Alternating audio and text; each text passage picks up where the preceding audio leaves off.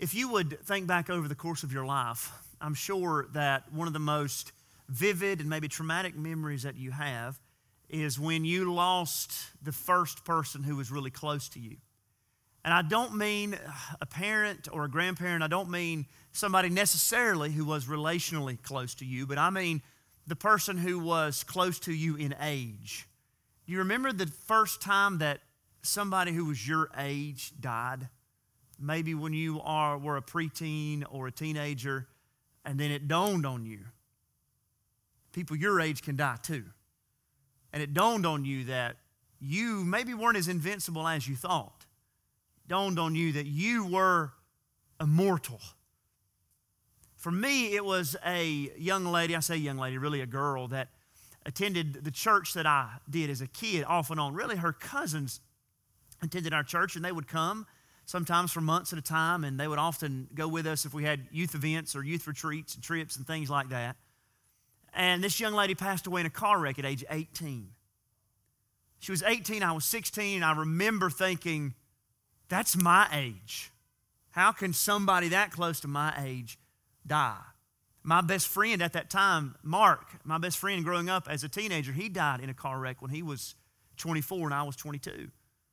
My sister had um, a baby, my niece Johanna, born with a genetic defect, and she lived for 63 minutes and then she died. And that's not just my life. It's not as if my life has been somehow beset by tragedy, but it's all of our lives. We all know people like that. People that died too young, people that, like roses that were cut before they had the chance to bloom, their life expired really before they ever even had the chance to live. And when that happens, we think to ourselves, why is it that people pass away so young? Naturally, it fills us with a lot of questions. And one of those questions is often, why do the good die young? Why, do the, why does God take the good so young? That was a question that was turned into our box, and, and really it kind of surprised me when I read it. Why is it that God takes the young? Why do the good die young? And I want to try to give you an answer to that question tonight, if I can. And really, I don't think there is a good answer to that question as much as there are some lessons that we need to learn when it does happen. And I want to show you those lessons from 2 Samuel chapter 1. And what you find in 2 Samuel chapter number 1 is you find David mourning the loss of his friend Jonathan, expressing those same thoughts and those same griefs and those same pains, saying, This is somebody that was taken too early. Somebody was cut down in the prime of their life. What does it feel like, and what does David think when that happens? I think we can hear in 2 Samuel chapter number 1. So turn with me there if you would. 2 Samuel chapter 1 and verse number 17. 2 Samuel chapter number 1 and verse number 17. The Bible says that David lamented with this lamentation over Saul and Jonathan his son. And he said it should be taught to the people of Judah. Behold, it is written in the book of Jasher. He said, your glory, O Israel, is slain on your high places. How the mighty have fallen. Tell it not in Gath, publish it not in the streets of Ashkelon, lest the daughters of the Philistines rejoice, lest the daughters of the uncircumcised exult. You mountains of Gilboa, let there be no dew or rain upon you, nor fields of offerings. For there the shield of the mighty was defiled, the shield of Saul not anointed with oil. From the blood of the slain, from the fat of the mighty, the bow of Jonathan turned not back, and the sword of Saul returned not empty. Saul and Jonathan, beloved and lovely. In life and in death, they were not divided. They were swifter than eagles, they were stronger than lions. You daughters of Israel, weep over Saul, who clothed you luxuriously in scarlet, who put ornaments of gold on your apparel. How the mighty have fallen in the midst of the battle. Jonathan lies slain on your high places. I'm distressed for you, my brother Jonathan. Very pleasant have you been to me. Your love to me was extraordinary, surpassing the love of women. How the mighty have fallen, and the weapons of war perished. The grass withers and the flowers fade, but the word of the Lord abideth forever. When Queen Elizabeth passed away back in the fall of last year, the code word that went out over all the official government channels to inform the government officials and begin the preparations for her funeral and then to immediately begin the preparations for the ascension of King Charles was the code word London Bridge has fallen. The queen, the monarch, had died. There's a very real sense in which you could write those words in the margin of your Bible in 2 Samuel chapter number 1. London Bridge has fallen. The king is dead. Even though here it's not the king of the United Kingdom, it's not the king of England, it's the king of Israel. Saul, the very first king of Israel, has died at the end of 1 Samuel. Saul, the man who reigned as the first king of Israel for 40 years, four decades, he reigned as the king of Israel. Saul, who began with so much potential. Saul, who was head and shoulders above every other individual in Israel. Saul, who was so handsome, so young, so promising, at times so brave. Saul, who was so at times filled with the Holy Spirit to do the work that God had given him to do. Saul, who, at least to the people, represented the hopes of a monarchy and a king who would lead them the way kings led other nations. But Saul, who went into a downward spiral of insecurity. Saul, who was consumed with jealousy. Saul, who succumbed to insanity. Saul, the king, is dead. Saul is mortally wounded in battle with the Philistines. And before his enemies have the chance to take his body or at least do whatever terrible things they might do to him, Saul takes his own life. But in the same battle where Saul dies as a villain, his son Jonathan dies as a hero. If you know the story of David's life, then you know that Jonathan was his best friend. Jonathan was loyal.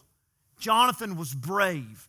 Jonathan was noble. Jonathan was dedicated. Jonathan was a good man. Jonathan was a faithful man. Jonathan stood by David even though it meant standing against his father Saul. Jonathan stood with David knowing that God would give the kingdom over to David even while he knew that that meant he would never inherit the throne and the crown that sat upon his father's head. Jonathan loved David. And apart from his relationship to David, Jonathan really was a faithful and a godly man. David summarizes his life well here when he says that the bow of Jonathan turned not back.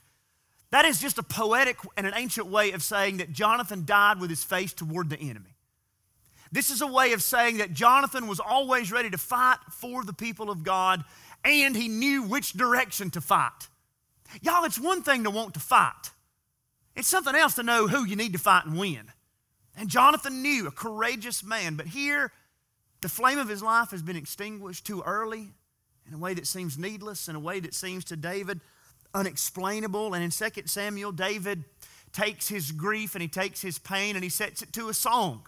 David was a musician and a songwriter, and he writes his pain into this hymn, into this lamentation. And he instructs the people of Judah to sing this, this national tragedy. When your king is killed in battle, that's a national disaster. And this national disaster is set to music in this song that expresses the grief and the loss and the shock and the pain that has suddenly come upon the people of Israel. The Bible talks about Saul's shield in verse number 21 not being anointed with oil. That was a common practice before they would go into battle to anoint their shields with oil so that the blow of a sword would glance off of it. And here, this is David's way of saying this happened suddenly before Saul was really prepared, before Jonathan was really ready. Death just overtook them. Now, we know tonight, or at least I hope that you know, that God had a bigger plan in all of this. That God is working through the death of Saul and Jonathan to get to the reign of David. We understand that. But in the moment, David is grieving over the loss of his father in law, and more importantly, his best friend. And as he grieves, I think there are lessons that we should take as we try to process why do the good die young? The first lesson in this passage of Scripture, I think, without, without a doubt, you can see that death is unfair. Death is unfair. It's not fair for Jonathan to die. Jonathan is faithful. Jonathan is loyal. Jonathan is the kind of person that you want by your side in every battle you're in, in every fight that you have to face. Jonathan is the kind of person that David would have loved to have had in his cabinet as king if he would have had the opportunity, but he didn't have the opportunity. In fact, Jonathan and David were so close that he makes the statement in verse number um, 26 that your love to me was extraordinary, surpassing the love of women. Now, not surprisingly, a lot of modern Bible I hate to say Bible scholars, Bible teachers, um, a lot of jacklegs have looked at this and have tried to um, place a homosexual relationship where there is where there's no evidence for one. Let me give you three reasons why that doesn't work here. Number one, it doesn't work because this is poetic language. David is writing poetry. He's writing, mu- writing music in the midst of his grief, and he's describing his love for Jonathan in hyperbolic terms. Second, it doesn't work really because if you know the story of David, then you know that David really didn't have good relationships with women. And he probably really was closer to Jonathan than he was even to some of his wives, plural. And third, it's really a shame that there's no kind of devotion, that there's no kind of loyalty, and no kind of friendship in our society that can't be hypersexualized. And I think it proves that we have real, real issues in our society. But what David is saying is that someone he loved has been taken to him, taken from him early and unfairly. Somebody's life has been cut tragically short. And if you have ever seen a casket that could be carried in both of your arms, if you've ever had the extreme heartache of holding a deceased baby, if you've ever been to a teenager's funeral and stood in the long line with a bunch of high school students as they say goodbye to a friend, then you understand what David feels here that death is unfair. And we feel that when somebody young passes away. We feel it very acutely. Why do the good die young? And that's a struggle that God's people have to wrestle with. Why do bad things happen to good people? If you want a good answer to that question, go back and listen to the message last week. It's the best I can give you. But we still deal with that. Why is it that it seems like, apart from death, why is it that it seems like the righteous suffer and the unrighteous seem to have it so good? Do y'all ever feel that way?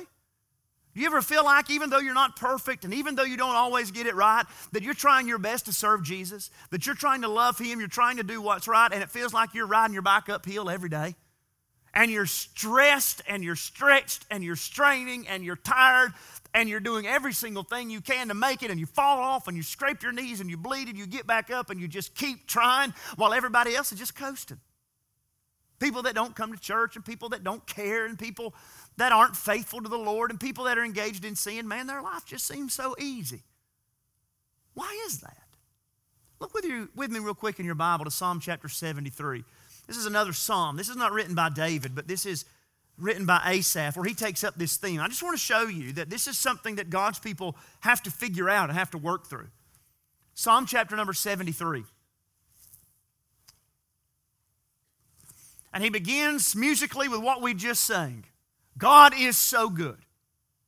Verse 1 Truly, God is good to Israel, to those who are pure in heart. Now, don't look any further just yet. Look up here. Truly, God is good to Israel. Asaph knew that. Asaph believed it. You know it and you believe it. In fact, I think that that's one of the three foundational cornerstones of Old Testament theology. The first is that there is one God. The second is that that God speaks. God says, Let there be light. God speaks and forms a nation out of Abraham. There is one God, that one God speaks, and that one God is good.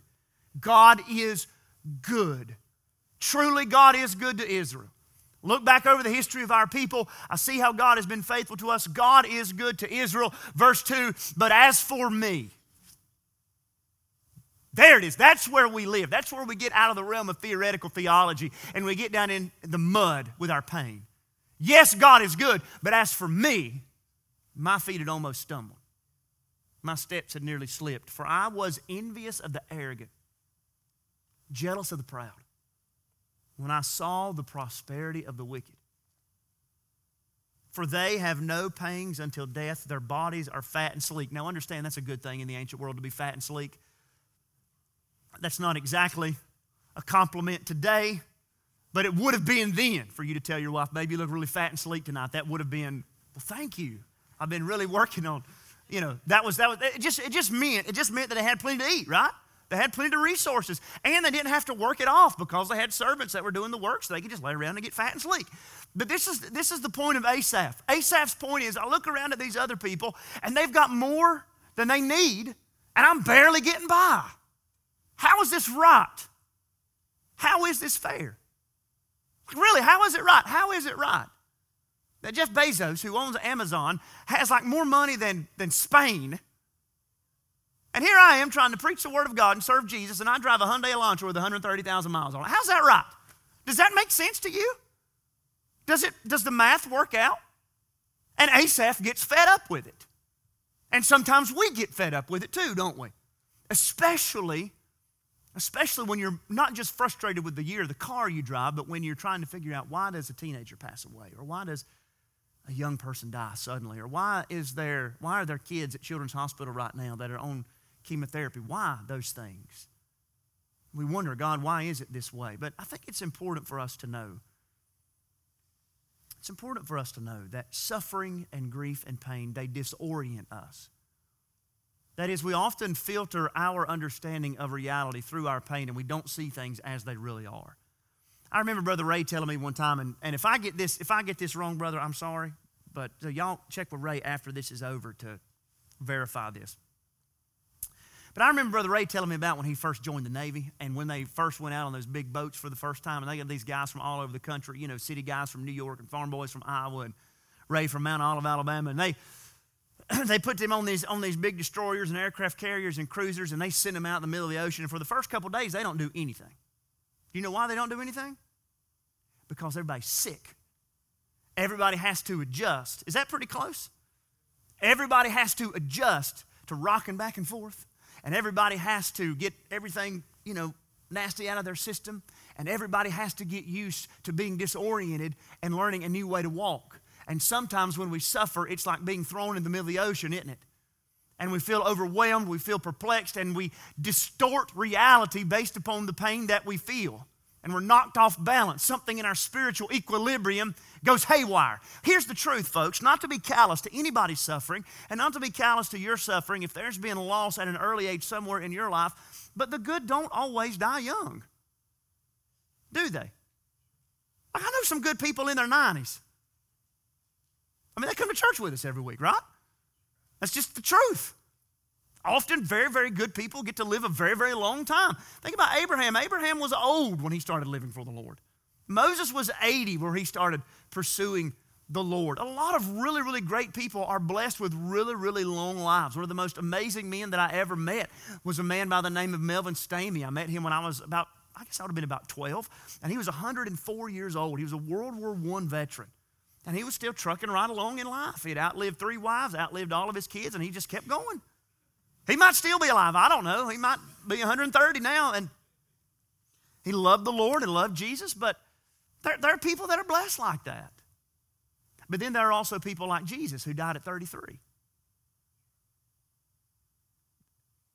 We don't always understand, it's not always fair. Death is unfair, but I think David will also show us the second lesson, and that is that death is unmanageable. Death is unmanageable. David experiences this as if it's all beyond his control. This is all beyond him. In other words, something has happened that David never would have chosen for Jonathan. In fact, David never would have chose this for Saul. As much as Saul hated David, as many times as Saul tried to kill David, I know that David did not want to kill Saul because he had the opportunity to do it and he didn't do it. This is not something that David would have chosen, but it's something that did happen. Why? Because ultimately, folks, death is unmanageable. It's not up to us to decide how long anybody lives. In fact, biblically, the Bible would tell us that those things are in the hand of the Lord, and that's the best place for them to be. Y'all, the Bible would make it clear to me and to you that I don't have any more control over the day that I leave this world than I did the day that I came into this world. That's not up to me to decide. And so the Lord may bless me with a long life. I may live to be like Brother Stamey. I may live to be up to be 100. Or I may not make it to 40. We just simply don't know. That's not up to us for decide, to decide. And we ought to thank God it's not up for us to decide. Think about Acts chapter number 12. You remember the story in Acts chapter number 12? King Herod is, has figured out that it's going to increase his poll numbers if he starts persecuting the church. And so he arrests James and he has him beheaded. Then he arrests Peter and he's about to have Peter beheaded. Remember that?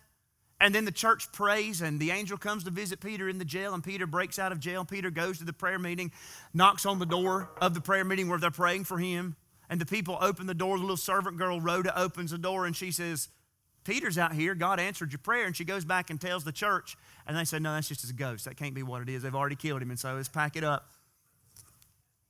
I mean, that's what has a par- that's a paraphrase. That's an NCV. That's a new car version, but it's pretty close. But the story tells us that one of the disciples of the Lord, James, one of the original 12, he's beheaded, dies early, dies young. Peter, another one of the first disciples, the Lord spares him and lets him live. Why? Why is that? It seems random to us. It seems unfair to James. But I'd also say five minutes in heaven, James would say, it's all right. It's just fine the way that it is. But the truth is that, that, that death is unmanageable. It's not up to us to control, and it's not up to us to determine. Look with me in your Bible in the book of Ecclesiastes. The book of Ecclesiastes is uh, a great and a wise treatment of life and so many of the issues related to suffering and death. And you should familiarize yourself with the book of Ecclesiastes unless you're easily depressed. If you're easily depressed, just read through it quickly once a year and just don't worry about it. Ecclesiastes chapter number 8. Now, remember what the writer of Ecclesiastes has already said in Ecclesiastes chapter number 3 that there is a time to be born and a time to die. Now, he says here in Ecclesiastes 8 8, no man has power to retain the Spirit or power over the day of death. There is no discharge from war, nor will wickedness deliver those who are given to it. No man has power to retain the Spirit or power over the day of death. In other words, when the Lord decides to call me home, I'm going. I'm going. And that's not known to me. And we should thank God it's not known to us. That's in the Lord's hands. Previously, he says in, in Ecclesiastes chapter 7 and verse number 3, or rather, verse number 2, it is better to go to the house of mourning than to go to the house of feasting. For this is the end of all mankind, and the living will lay it to heart. Sorrow is better than laughter, for by sadness of face the heart is glad. Here, the writer of Ecclesiastes picks up on some ancient wisdom that we resist, and that is that there are things that you will learn in sorrow that you will not learn at a comedy club. And one of those things that you will learn is about the brevity of life. One of those things that you will learn is about your own limitations, your own mortality. The reality that you are a creature that is going to die. And that life, no matter how long it is, listen to me, no matter how long life is, life is always too short. We see it, we see it more clearly when somebody dies at 16 or 17 or 25 or 35 than we do at 85. But some of you know by looking back over six or seven decades that those six or seven decades go by fast. And James says in James chapter number four that our life is a vapor, right? It's not going to be long until you're going to be able to go outside on a chilly morning and you're going to breathe and you're going to see the air escape from your lungs and it's going to evaporate right in front of your eyes. James says, and the Word of God says, that that's your life. It's a warm breath on a cold morning. It's here for a moment and then it's gone. That's your life. And the Bible tells us that we should learn to number our days, that we should learn to apply our hearts to this wisdom, that life is always brief and life is always short. Aren't you glad you came to church tonight? I know this is so encouraging. Look with me in Psalm chapter number 90. Psalm chapter number 90. 90. 90. Psalm 90 and then verse number 10. Psalm 90 and verse number 10.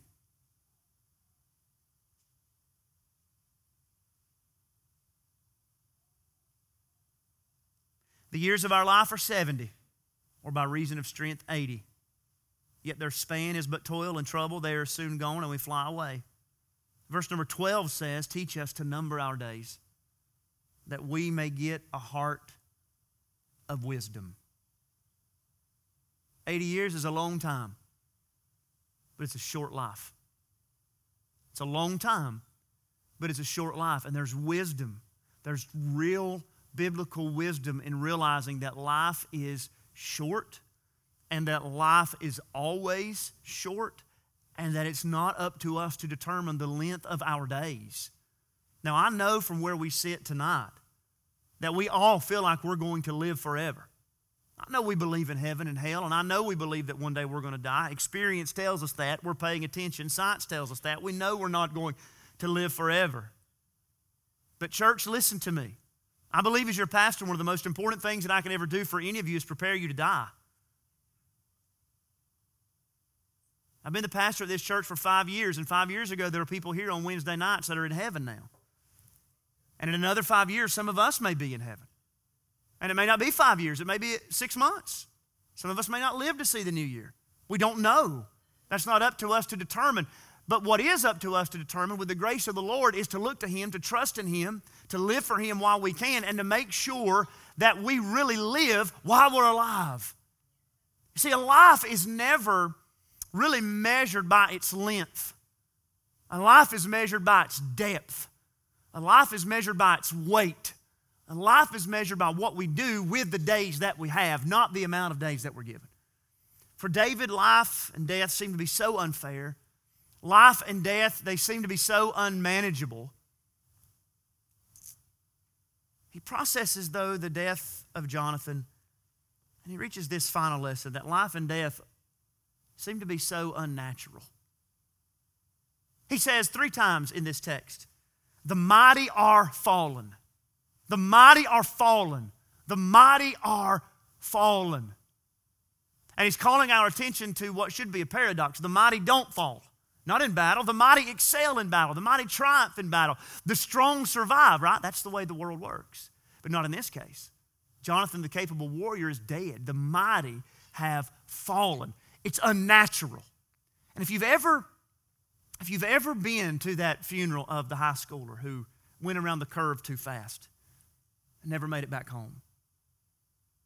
If you've ever been with the family that's lost a child to cancer, then you know that there's something really unnatural, really wrong about burying a child, right? And people say that. They say a parent's not supposed to outlive their children. And that's true. Death, when it comes for somebody young, it seems so unnatural. But why does it seem so unnatural? Folks, it seems unnatural because it is unnatural. Not just that somebody would die young, but that a human being would die at all. You do realize that as creatures, we were made to live forever. That we're not supposed to die. That death is something that is foreign to humanity. Death is something that has been injected into us as a curse upon our sin. Death is something that we are not supposed to experience. And when we feel the grief and the loss and the pain of death, it is a reminder that it is not supposed to be this way. Look with me again in Romans chapter number 5. Your thumbs are getting a workout, and that's the way it ought to be on a Wednesday night. Romans chapter 5.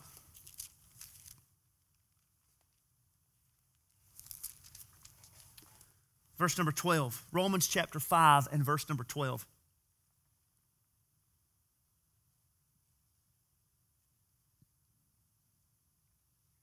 Romans 5 12. Therefore, just as sin came into the world through one man, and death through sin, and so death spread to all men because all sinned. For sin was indeed in the world before the law was given, but sin is not counted where there is no law. Yet death reigned from Adam to Moses, even over those whose sinning was not like the transgression of Adam, who was a type of the one who was to come. Here, the Apostle Paul gives us a theological explanation and reasoning for why there is death. And why is there death? And the answer is because we are descendants of Adam. And even though we did not literally, personally participate in Adam's sin, we still sin in Adam. We sin like Adam, and we will die like Adam to a person. And we know that a person does not have to be old to die, do they? Because they're a descendant of Adam. Death touches all of us. But, Paul says in verse number 15, that is not the whole story. Death has reigned since Adam, but God has butted into the story of death in humanity. Because the free gift is not like the trespass. For if many died through one man's trespass, much more have the grace of God and the free gift by the grace of that one man, Jesus Christ, abounded for many.